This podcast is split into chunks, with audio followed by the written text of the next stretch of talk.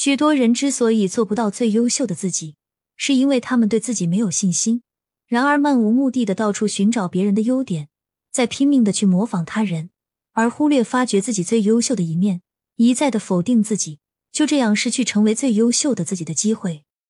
我们在拥有信心的同时，要先认清自己，而不是盲目的自信，也不能妄自菲薄。每个人都有优点，信心来自于找出发自内心喜欢而且擅长什么，不擅长的是什么。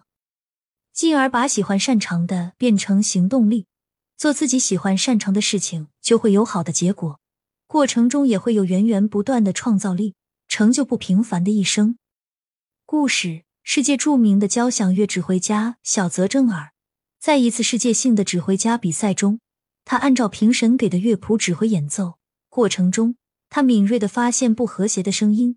起初，他以为是乐队演奏有问题，就停下来重新指挥。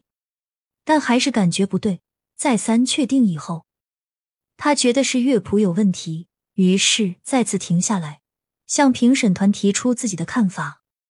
这个时候，在场的作曲家和评审团等权威人士都坚持乐谱绝对没有问题，是小泽征尔错了。面对众多音乐大师和权威人士，小泽征尔最后斩钉截铁的大声说：“，一定是乐谱错了。”这时候，评审席上的评审们立即站起来，以热烈的掌声祝贺他赢得这场比赛。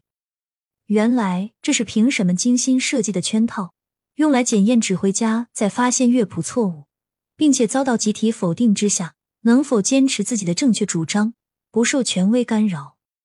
前两位参赛的指挥家虽然也发现错误，但是因为不相信自己的想法而附和权威的意见，被淘汰。小泽征尔因为充满自信而赢得冠军。正如萧伯纳所说：“有信心的人可以化渺小为伟大，化平庸为神奇。”非常感谢您的收听，祝福您元宵节快乐！欢迎订阅、点赞、评论，与我进行互动哟。我们下一集再见。